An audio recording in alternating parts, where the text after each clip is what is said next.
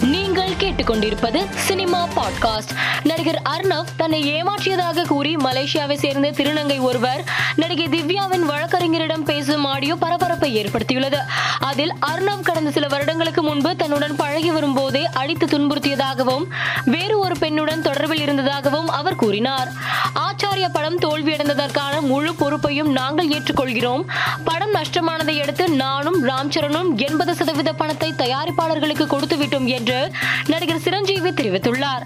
ஆச்சாரிய படம் குறித்த எந்த குற்ற உணர்வும் எனக்கில்லை என்று நிகழ்ச்சி ஒன்றில் பத்திரிகையாளர் சந்திப்பில் பேசியுள்ளார். இயக்குனர் வெங்கட் பிரபு இயக்கத்தில் உருவாகி வரும் என் சி டுவெண்ட்டி டூ திரைப்படத்தில் சரத்குமார் அரவிந்த் சுவாமி வெண்ணேலா கிஷோர் பிரேம்ஜி சம்பத்ராஜ் பிரியாமணி மற்றும் பிரேமி விஸ்வநாத் ஆகியோர் இணைந்துள்ளனர். இதனை படக்குழு போஸ்டர் ஒன்றை வெளியிட்டு அறிவித்துள்ளது. காணத்தூர் ரெட்டிக்குப்பம் பகுதியில் தூய்மை பணிகளுக்காக வாகனம் ஒன்று வேண்டும் என்று அந்த ஊராட்சியின் சார்பில் கோரிக்கை வைக்கப்பட்டது.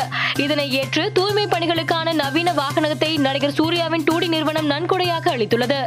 அர்ணவ் திருந்தி வந்தால் ஏற்றுக்கொள்வதாக சின்னத்திரை நடிகை திவ்யா கூறியுள்ளார். இதுகுறித்து அவர் அளித்துள்ள பேட்டியில் அர்ணவ் வந்தால் நான் ஏற்றுக்கொள்வேன். ஆனால் அதை அர்ணவின் பெற்றோர் வந்து கூற வேண்டும். ஏனென்றால் அவர் பெற்றோர் பெயரை சொல்லிதான் என்னை தவிர்த்தார். அவர் என்னுடன் வாழ்கிறேன் என்று சொன்னால் மட்டும் போதாது. அது மாதிரி வீட்டில் நடந்து கொள்ள வேண்டும். அவர் வீட்டில் ஒரு மாதிரியும் வெளியில் ஒரு மாதிரியும் இருக்கிறார். அவர் சொல்வது ஒன்று செய்வது ஒன்று என்று கூறியுள்ளார். ஜெயிலர் படத்தின் இரண்டாம் கட்ட படப்பிடிப்பு கடலூர் புதுவை எல்லையான அழகிய நத்தம் தென்பெண்ணையாற்று பாலம் அருகே நடைபெற்று வருகிறது. இதனையடுத்து ரஜினியை திமுக எம்எல்ஏ செந்தில்குமார் சந்தித்து பூங்கொத்து தெரிவித்துள்ளார்.